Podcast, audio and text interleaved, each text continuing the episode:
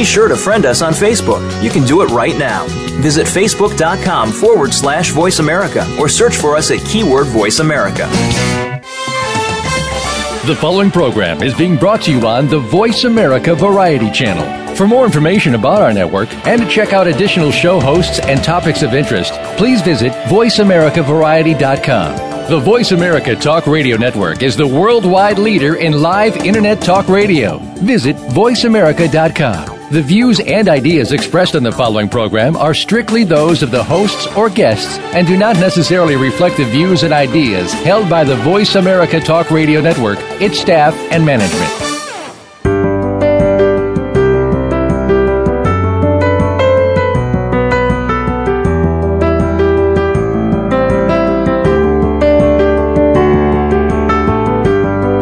Did you know that relaxation is all in your mind? That's right. By applying various techniques of mindfulness, you can practice relaxation anywhere and anytime, whether it's at home, work, or at play. Welcome to Come Back to Your Senses Radio with host Leah Brenda Smith. Our program is all about recovering your common sense. Now, here's health and wellness specialist Leah Brenda Smith. Hello and welcome. I am your host, Leah Brenda Smith, and so pleased to be here today with you on Come Back to Your Senses Radio on Voice America Variety and Project Freedom Radio Network. And this week we're talking about zoning out, an innate coping strategy. Zoning out. You know, at some at some point, we've all found ourselves, you know, just sitting, maybe staring at your computer, staring off into space, and you know, you realize you're not really taking anything in, and that nothing you're looking at is really registering anything in your mind. And that's a simple example of zoning out, or some might say a dissociative moment.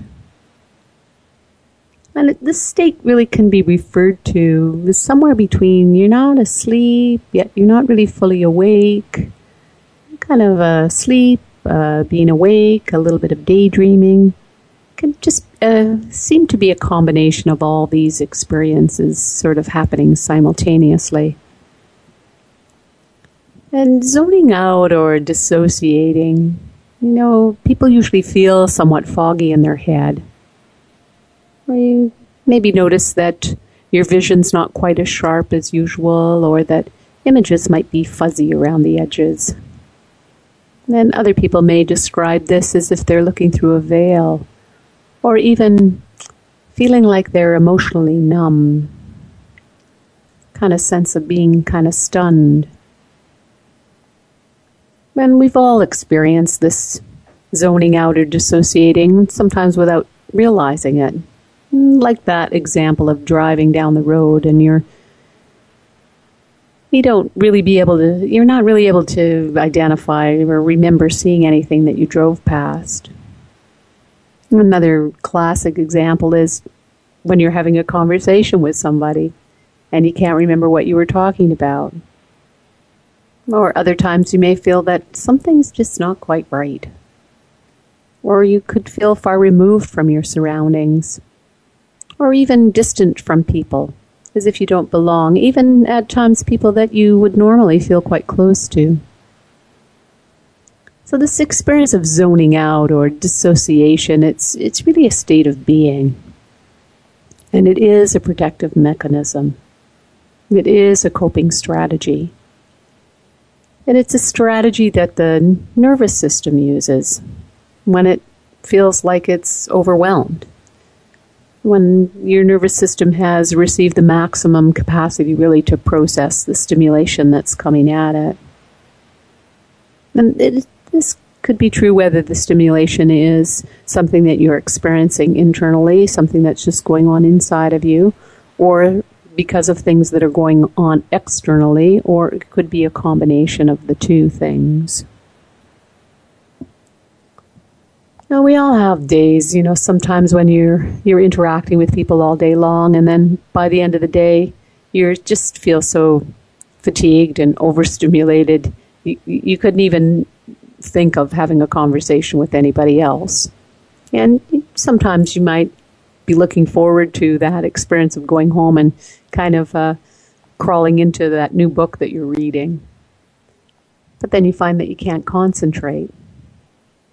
You know, you keep floating away, reading the same paragraph over and over again, just in this sort of thoughtless, timeless kind of a void.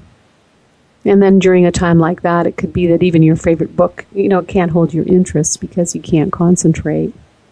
That's a classic example of dissociating the coping strategy because the nervous system can't process any more information. So, really, you could think of dissociation as kind of putting a, a lid on the whole experience of stress. Really provides the opportunity for the body to be numbed out so that it doesn't have to continue to accumulate that buildup of internal stress or process the stress that's coming externally. And in this way, really dissociation or zoning out, it's really it's normal and it's really a temporary backup plan, if you like, that's put into place by nature to help us cope when we feel overwhelmed. Yet, if dissociation is frequent and extreme, then it can have its drawbacks. You know, like the spare tire on the car, it's a good temporary fix, yet it's really inadequate for you know, regular daily driving all the time. It's not meant for that purpose. So that's the same thing with dissociation. It's a built in coping strategy, a mechanism the nervous system uses, yet it's certainly not meant as a way of life. It could be helpful, you know, if we look at dissociation or zoning out as a, something that happens really on a continuum ranging from normal experiences that are common to all people and then at the other end of the continuum, you could have severe or chronic dissociation or something that is referred to as dissociative identity disorder, which was formerly known as multiple personality disorder. Yet, even within those labels and within that kind of a category or diagnosis, there's certainly many degrees or layers of complexity and severity. Similarly, with post traumatic stress disorder, which dissociation and zoning out accompanies that as well. There's also those degrees or can be seen on a continu- continuum. Now it's, it's relatively easy to recognize just to recognize mild forms of zoning out or dissociating because we all experience these kinds of things all the time. You know, when you, you're talking to a friend and you hear their voice and you may be gesturing and nodding, acknowledging, but you're not really there. No, you're physically there, but you're not all there. And you may have had your friend even wave their hand in front of your face, or you may have done it to somebody else and say, Hello, are you there? Earth to Leah. Now, if this happens, you know, if this happens to you like that and your friend's waving their hand, then you seem to automatically, you just, as you see their hand waving, you can easily just jump back into the present moment. Yet for other people, they may experience this chronic zoning out or dissociation. It may be a chronic state.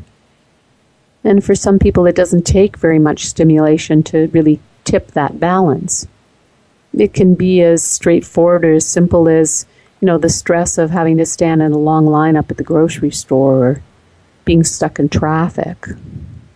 Even the kids running around making loud noises.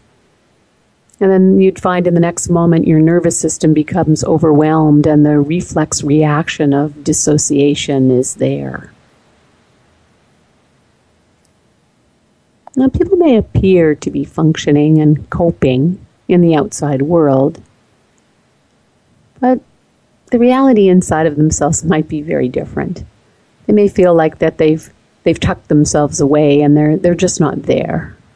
You know, as the saying goes, you've heard that the lights are on but no one's home.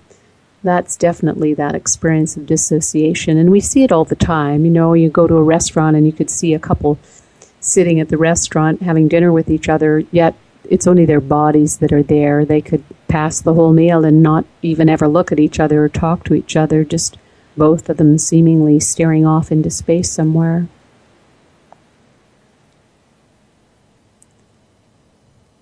So often, a person who is zoning out or dissociating, they'll have that glazed over look in their eyes. Other people may notice this, like staring into space.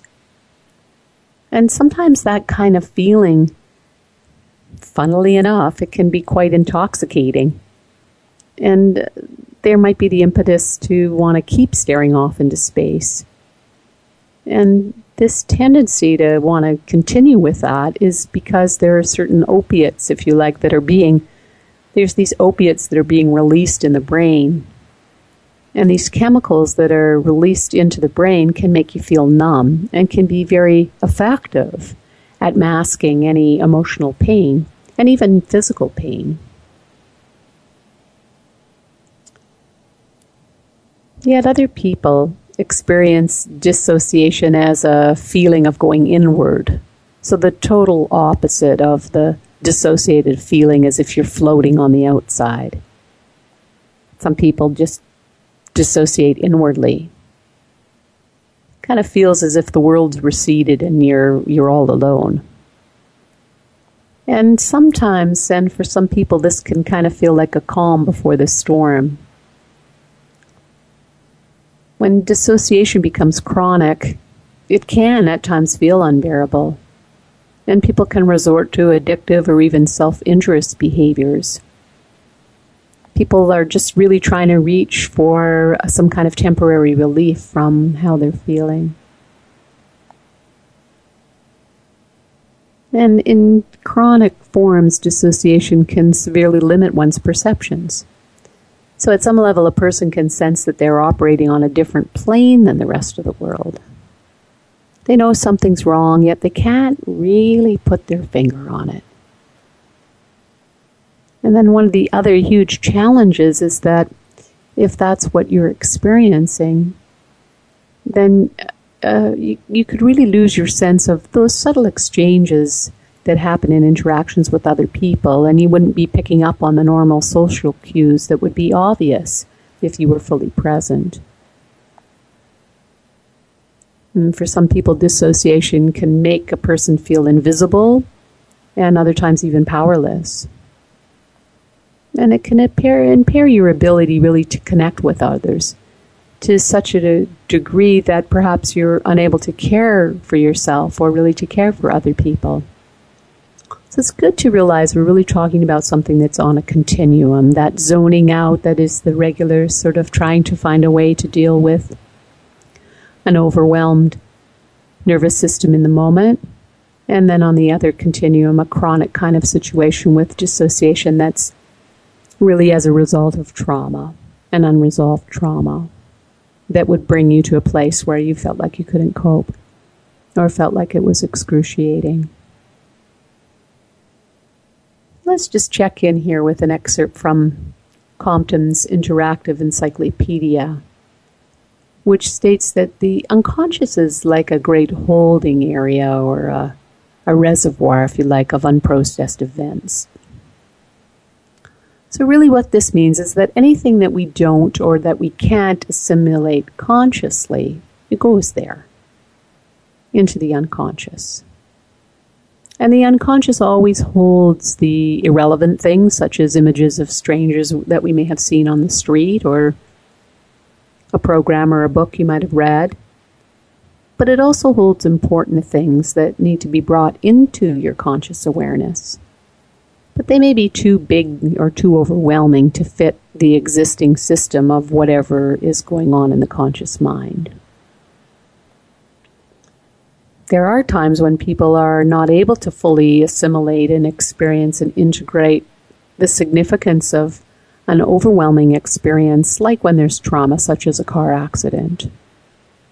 You know, one of the passengers uh, maybe calmly calls an ambulance administers first aid, maybe even reroutes the oncoming traffic.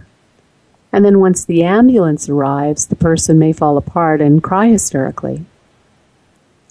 So, in order to take care of the immediate priorities, the person dissociated their feelings and their emotions, and it was a temporary kind of a state. But the dissociated state allowed the person to if you like, break up the larger experience into smaller, manageable pieces. And then the pieces were assimilated as soon as it was safe for the person to do so after the event. So then, if the person in the accident didn't assimilate the dissociated part of their experience, they would probably then suffer from post traumatic stress disorder. So, the unconscious mind or the nervous system copes by helping us to dissociate in the moment, in the midst of, or in the face of trauma, which is a normal response. Yet, if we don't at some point shortly after that integrate the trauma or go through that or process the trauma, then we would see either chronic experiences of dissociation or zoning out or even what's referred to as the post traumatic stress disorder. Now, children are commonly seen to dissociate, not necessarily because of trauma, but because every time they get a new type of experience, then they have to modify or expand their faculties in order to assimilate it. So, in the meantime, before that happens, the experience is dissociated and held in the unconscious mind. And there they kind of play with it and they use their imagination until they can work out a way to make it fit in with the reality that they're aware of. You know, children are always going through new experiences, and so they may frequently dissociate, and this would be a normal response to an unfamiliar event. We do that as well when we're faced with new information that we can't make sense of. We kind of zone out. You know, when you go to a course or a conference, and after a certain time, it's like, oh, okay, that's enough. I can't take in any more. And so you kind of zone out or dissociate for a, a short period of time until you can assimilate or integrate the information. So then children, they're really continually modifying and expanding their system or their conscious mind as they grow and as they develop. This is a natural process of growth and learning.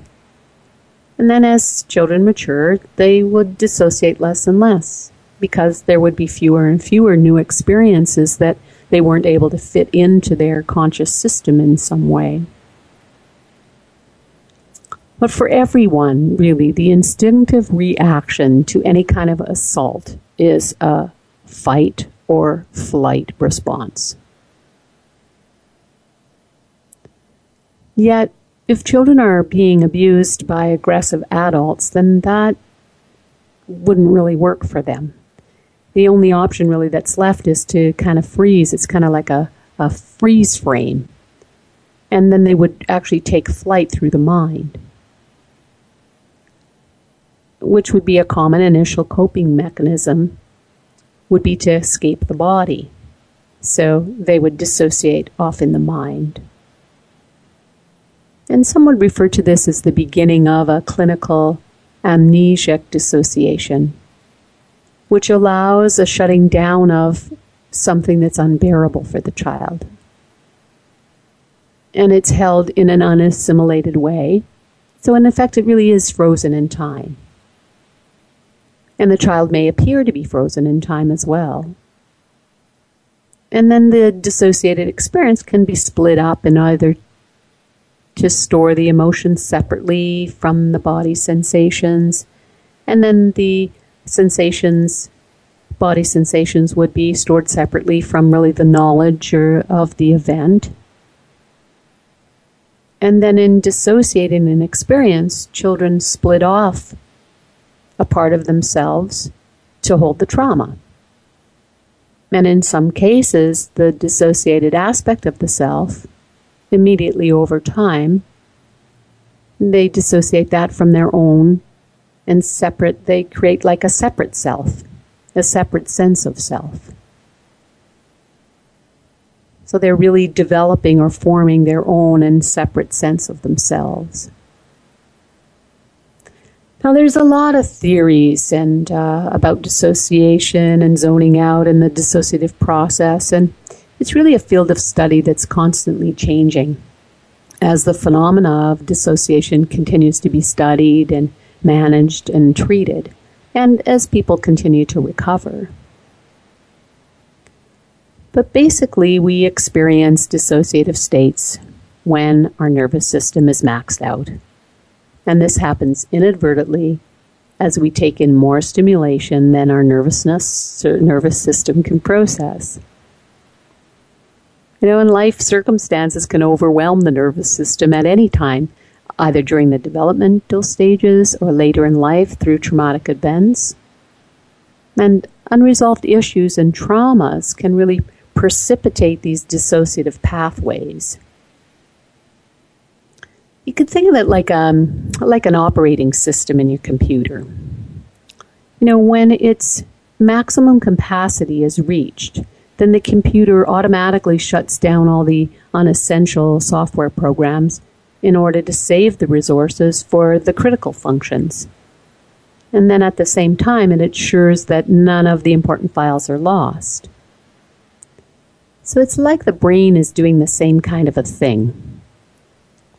So when the maximum nervous system processing capacity has been reached, then the dissociative mechanism turns on and it kind of shuts down the less important systems like a person's ability to concentrate. Now, unfortunately, this is not always advantageous for daily life and can be very, very poor timing.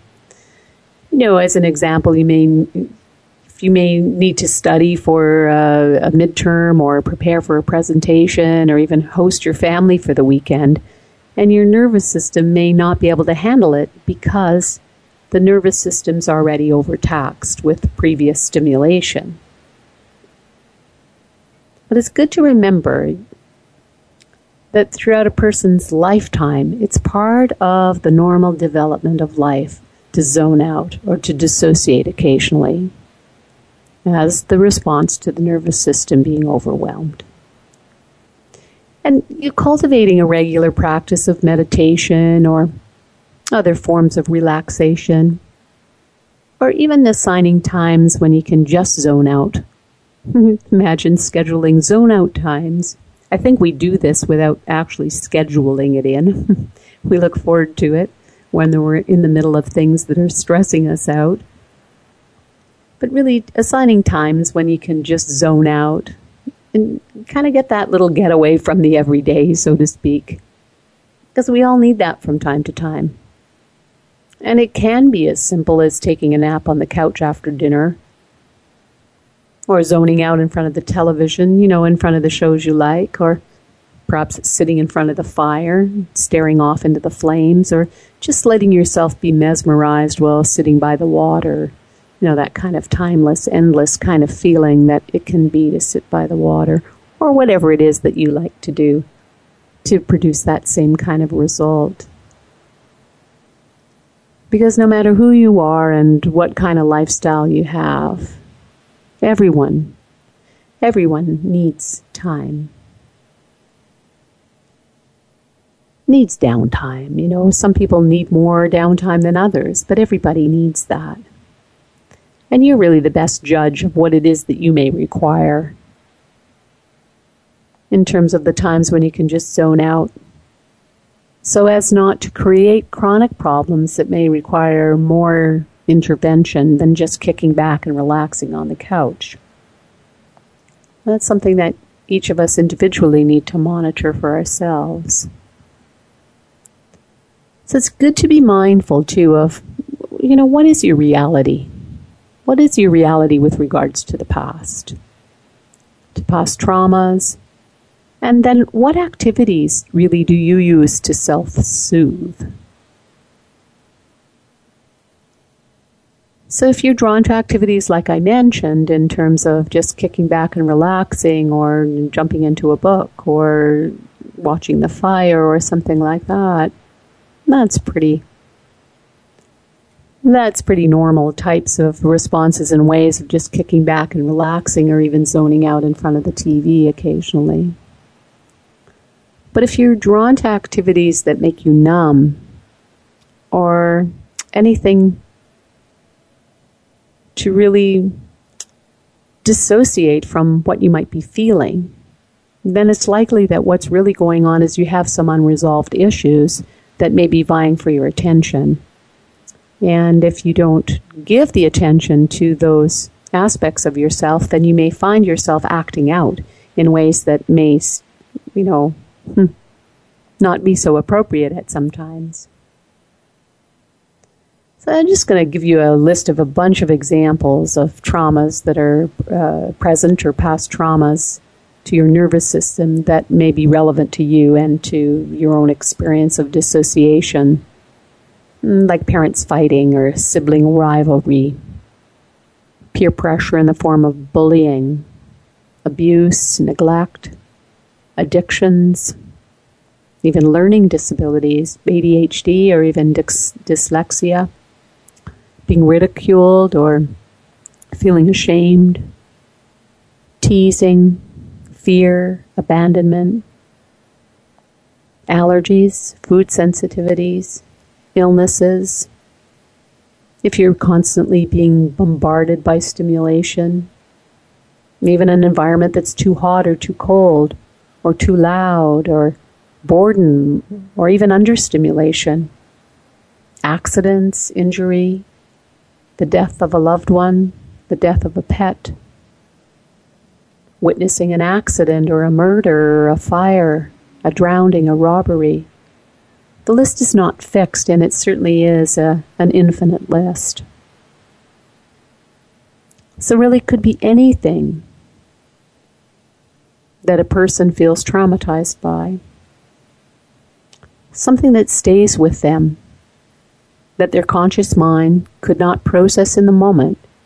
So the unconscious mind takes over to protect the conscious mind from the experience.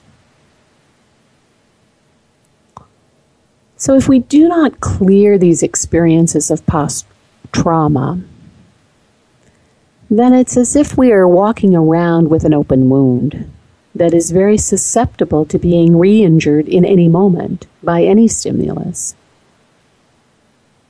And the circumstances in the moment don't need to match exactly. There could be just like a similar feeling or sound or smell or temperature, environment, even the time of year or changes in the season. And remember, every detail of your life experience is registered and stored in the subconscious mind. And this includes the experiences that you don't have any conscious memory of, the things that you don't remember, the things that maybe happened that you were dissociating in the moment, and that's why you don't have a conscious memory of them, because your unconscious mind and your nervous system was protecting you from the trauma. You know, just recall the feelings and thoughts or memories that come to the surface when you smell fresh bread baking, or the smell of a campfire, perhaps a musty smell, baby powder, or the smell of beer or cigarettes on someone's breath. Mm, the smell of rain in the air. Someone's perfume, perfume or cologne. And these types of these types of olfactory experiences may elicit or conjure up pleasant or even unpleasant feelings and sensations from childhood. Maybe your sensations are more triggered by sounds, hmm, like the sound of a school bell ringing. or remember the ice cream truck? The sound of the ice cream truck coming down the street, or rushing water, people yelling, the rides at the exhibition, a door slamming, nursery rhymes, a tone of voice, or the sound of a car crash. or your memories may come to the surface through visual stimulation, like the color of someone's red dress or a floral print apron, a picture on the wall, a straw hat, a green book, a gory image in a movie, the vines growing up the side of the house, or even a loose floorboard. It could be anything. Memories are also embedded in the way things feel, like a soft blanket or rough skin, slimy food, someone's whiskers, or even a cool breeze on your skin. And tastes also can be strong triggers for both pleasant and unpleasant memories held in the subconscious, like mum's apple pie or something sour, fried liver, strawberry ice cream, canned peas, or even grandma's pot roast. It's good to remember, you know, we're all individual when it comes to the to sensations that we experience or we remember um, in the present and also things from the past. You know, those sensations that come in the form of feelings and thoughts and smells, images, tastes, and sounds, and the kind of meaning that these things hold for us. It could be pleasing and comforting, or it could be that these experiences and sensations provoke fear and anxiety. And even within the same family, you know, sensations and experiences and stimulation can affect everyone very differently. So, a family, a shared family experience for one person may be held as a very pleasant memory for one member of the family, and for someone else, it could hold keys to one of the worst memories for other members of the family. Yet, knowing really, knowing the power of the subconscious mind, it can play an important role in initiating a process that may help you to unwind experiences from the past, that may hold valuable information for you for you to be able to free yourself so that you're more able to be present in your life. Now, people have both conscious and unconscious habits in the present that they use to safeguard them against the recurrence of unpleasant experiences from the past. You know, a woman that was previously abused by a man when she was in her early childhood might not ever get on an elevator alone with a man. And this would be sa- this would be her like safeguarding. And it might happen consciously or it might happen unconsciously. Just like someone who gets their heart broken in relationship may never trust anyone again and really really never allow themselves to enter deeply into relationship safeguarding from that initial experience that maybe they haven't resolved. And so, in ways, they're walking around still with that sense of brokenheartedness, a trauma from the past. Well, there are some common signs associated with zoning out and dissociation, like exaggerated emotional responses in the present. You know, where a person overreacts to something So, whenever you have situations where people are overreacting, let's say you could say that a percentage of the, let's say 30% is really related to the current situation that's happening in the moment. And then 70% of the response could really be a reaction to past events. You know, we've all felt those experiences and been around people where something happens in the moment and then you're so surprised either by yourself or someone else's reaction to a situation because it just seemed to be so exaggerated compared to what actually occurred. And when this happens, whoever's experiencing it's likely going to have an inaccurate assessment of the current situation. And may not, you know, they may frequently not be able to really see what's going on in front of them because their experience is clouded or flooded with memories or images or thoughts and feelings of earlier or uh, earlier similar or even just previous experiences. They don't always even have to be similar experiences. It just may be the emotional reaction that's similar or the way that it made them feel was similar. Yet the circumstance itself could be not related at all. And people's reactions can show up in the form of excessive anxiety, fear, feeling frozen or paralyzed in the moment, being unable to speak, words getting caught. You know, when words get caught, in your throat, or even temper tantrums or flash anger, excessive teasing or excessive competition, extreme insensitivity to others, even callous behavior, or extreme jealousy, or possessiveness, or even projecting onto others.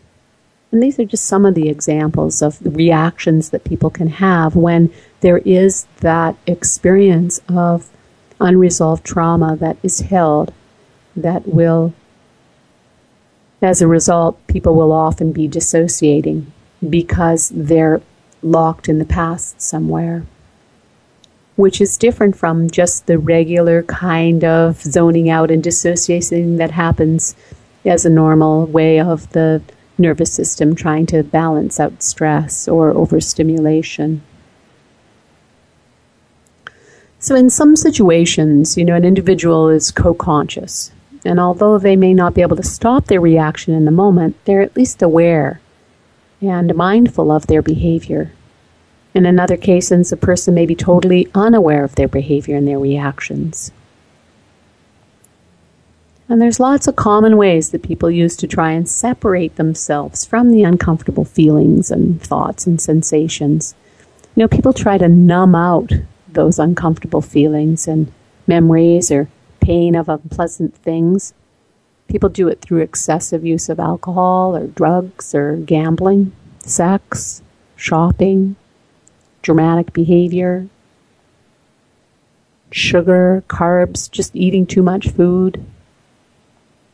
Know, carrying weight can be seen as a way of zoning out because it really can blur the boundaries of where you are defined and it can create a buffer or safety zone between yourself and the rest of the world, which can seem to be an effective way of that idea of keeping yourself safe. And I'm certainly no stranger to trauma, which is true of most people.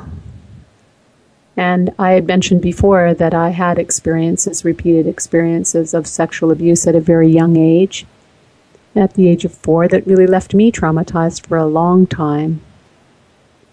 So, really, aside from the sense of confusion and fear, the shame and abandonment and anger and betrayal that are really common in those types of experiences, unlike many people, I always remembered the experiences.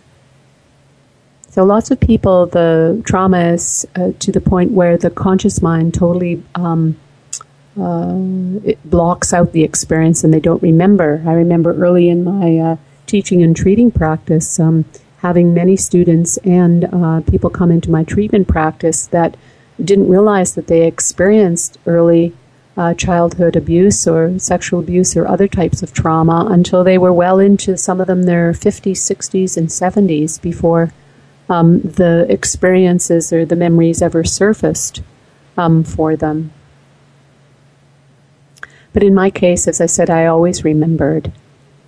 And maybe just can describe something to you. It was as if you think of it as a young child like that. You're just you're developing your sense of self and your self image and your your own feeling of who you are, and then an experience of trauma like what I experienced or any other type of intense trauma can come along and a way that I described it one time is as if that sense of self is like a, a mirror inside, and the experience of the trauma is like shattering the mirror, shattering that sense of self.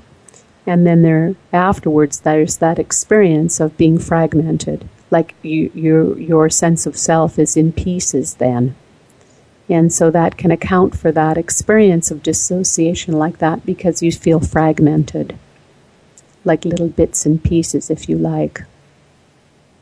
And uh, as is often common with lots of people, you know, um, uh, I don't know if it's a saying that idea of abuse uh, begets abuse, that commonly people will have more than one kind of experience of abuse if that is what's happening when they're young.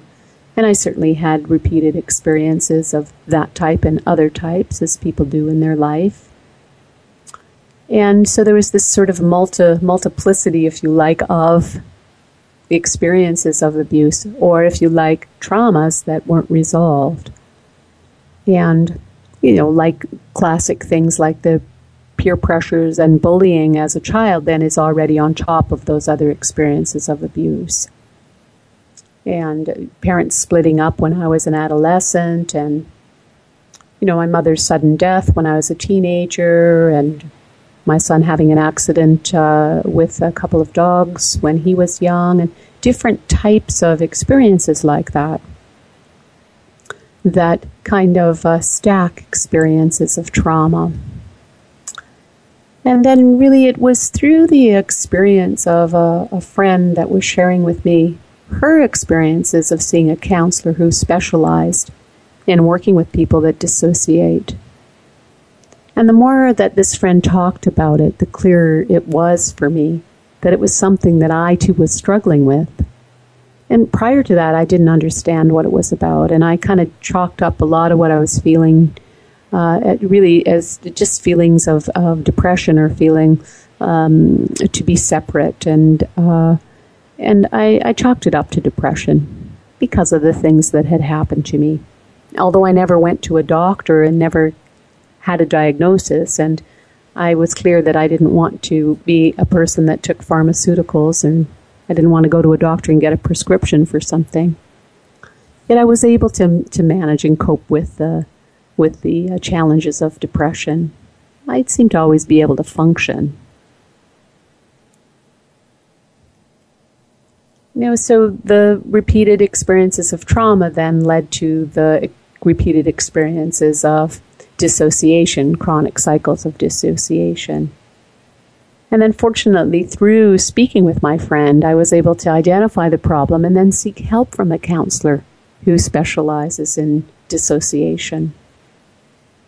And then was able to go through my own process then of coming into, if you like, recovering those pieces from that, that shattered mirror that I was using as, a, as an example earlier. And certainly it can be very challenging to be in an intimate relationship when you're dissociating. You know, you might feel comfortable in one moment with the person, and then in the next moment, something could happen that could make that change. You could dissociate or react to something that's unresolved from the past, and in the next moment, you might wonder what you're doing with that person. And then again, it could change again. And it could change into a feeling of feeling comfortable or change into another mode of not feeling comfortable. And uh, for another person, the other person you're in relationship with, they can experience your behavior as very inconsistent. And it can be extremely challenging to be in relationship then because they may have a sense of, well, they're not sure who they're, who they're dealing with. You know, what, what aspect of the self is going to be uh, forward that day, if you like, or in that moment. And it's also when you're still caught in the experiences inside of unresolved trauma, it's also um, common that you would be attracted into relationships with individuals that seem to mimic whatever the dynamic was in your family of origin. And that too can be very challenging. You know, as part of my process of my recovery and integration, I recognized an aspect of myself that I that I named Kirby. And uh, Kirby was a real helper, you know, a, a strong and sensible, and Kirby was certainly compassionate and loyal. And I kind of experienced that as like a young boy. Kirby was for me like a young boy who was sitting on the curb, hence the name Kirby. And I just had this um, sense that Kirby was there to help me, and he was sitting on the curb because of all the unpleasant things that had happened to me in my childhood. And Kirby's role was to sit on the curb so that I didn't have to. Kirby was sitting on the curb so that I could get up and carry on with my life and live my life.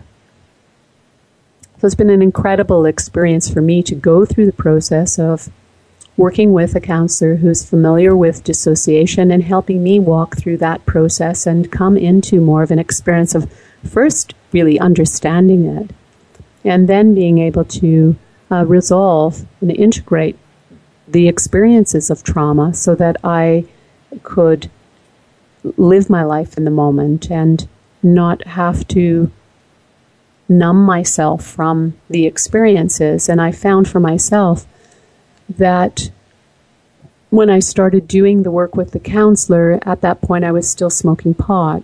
And it became really clear to me that actually smoking pot was really making my situation worse. And I began to be able to track it that I noticed that when I would smoke, that within a few moments I would dissociate. And I was so grateful to be able to see that and see the mechanism because it helped me to realize how I was continuing to um, perpetuate the problem. And uh, then it made it uh, clear to me that in order to really um, become the best version of myself and to recover from my life experiences, that one of the things I needed to do was to let go of uh, the addiction, let go of as I mentioned in another show, I let go of cigarettes and alcohol and smoking pot and unhealthy ways of, of eating, which were all keeping me held in those experiences of the trauma and making it difficult for me to actually recover and move forward. So I'm happy to report that um, uh, we can recover. Uh, whatever it is, we can recover, and we can recover ourselves and integrate and and um, live uh, in a happy, healthy, healthy way, which is wonderful. It's wonderful news and uh, meant to be great encouragement for other people that may be experiencing the same types of things because you know dissociation is uh, one of those things that is not necessarily so clear or so obvious. I can remember times of just walking around and and you know it would be like if I wasn't paying attention to and taking care of what was going on inside of me and the parts of myself that felt wounded or hurt from past traumas, that sometimes these aspects of myself would, would start acting out. And some of you may know exactly what I'm talking about. You know how you go places or you're in social situations and then you just start saying, hmm, silly things or immature things or do, doing strange things that are just a reaction to something. It's like a, a younger part of yourself comes out, or even as parents, even we experience that with our parents, or we may have experienced that as parents, or you may see families where you see the adults acting like children and the children acting like adults. And when there's things going on like that, you can see that there's unresolved issues. Unresolved issues, issues in the tissues, the trauma that is protected by the unconscious mind. The conscious mind helps us to dissociate. The nervous system helps us to dis- dissociate and tune out so that we can manage and we can survive whatever it is that the trauma is that we may have experienced. You know, in the Grace Counseling Care Connections, they um, they say that those who research this phenomena called dissociation are making new discoveries all the time about this. And that although they're really still not exactly sure, really, how it occurs or what's really going on. There's some common observations that are made of people who dissociate, and so I'm just going to mention them to you here that generally speaking that there Uh, tend to be people that are highly intelligent and very creative, even though they themselves may not feel that that's true. They're generally highly sensitive emotionally, and they they seem to notice and be affected by the emotional tone of their environment more so than some of the other people around them. So they often have a tendency towards strong compassion and empathy for others, for human beings, and also for, for creatures, for animals, for the trees. And generally speaking, most people that dissociate in a more extreme type of way uh, have uh, suffered a significant degree of trauma or abuse in their lives and this can include traumatic events such as accidents or serious illnesses. It could be any type of abuse, whether it's physical or emotional or sexual. And it seems that The occurrence of trauma or abuse is almost always present in a person's history when dissociation is an issue.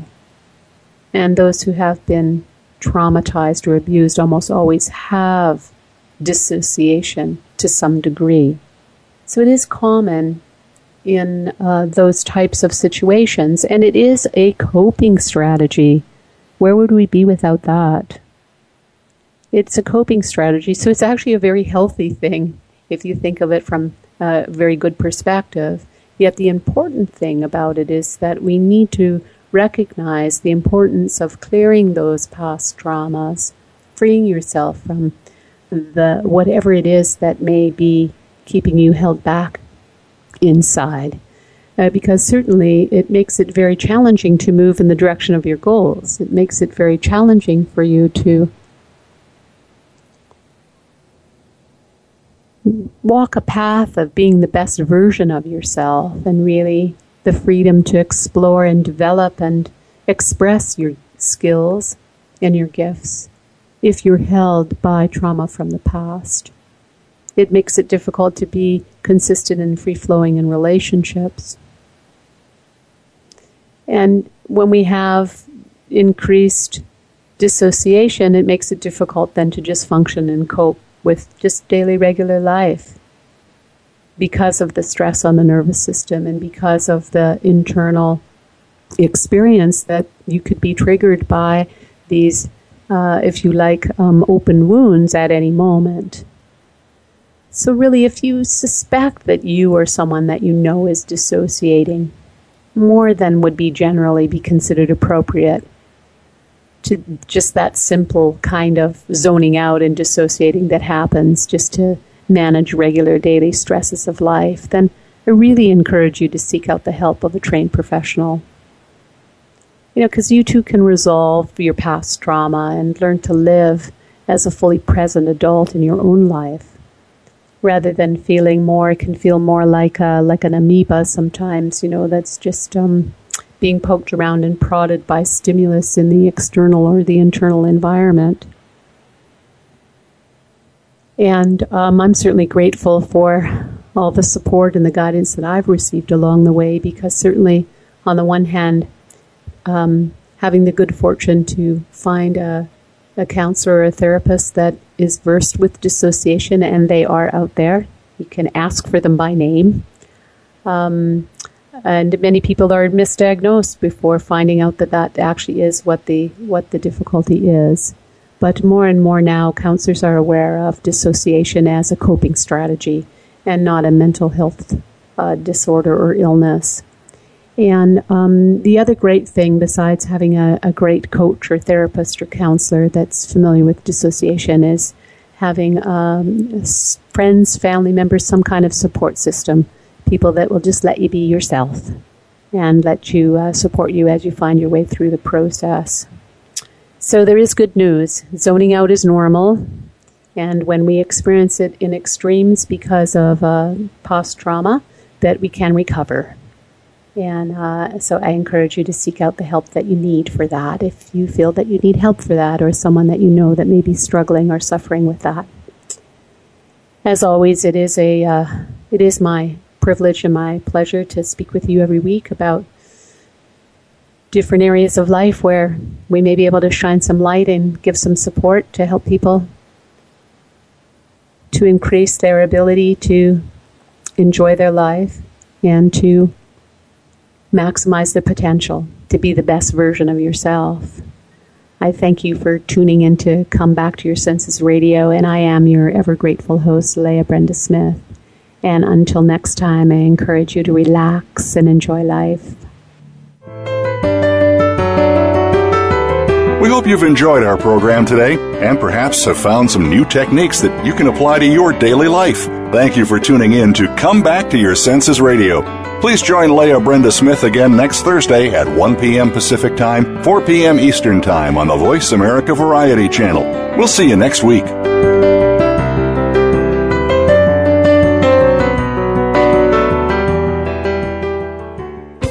Thanks again for listening to the preceding program brought to you on the Voice America Variety Channel. For more information about our network and to check out additional show hosts and topics of interest, please visit VoiceAmericaVariety.com. The Voice America Talk Radio Network is the worldwide leader in live Internet talk radio. Visit VoiceAmerica.com. The views and ideas expressed on the preceding program are strictly those of the hosts or guests and do not necessarily reflect the views and ideas held by Voice America Talk Radio Network, its staff, and management.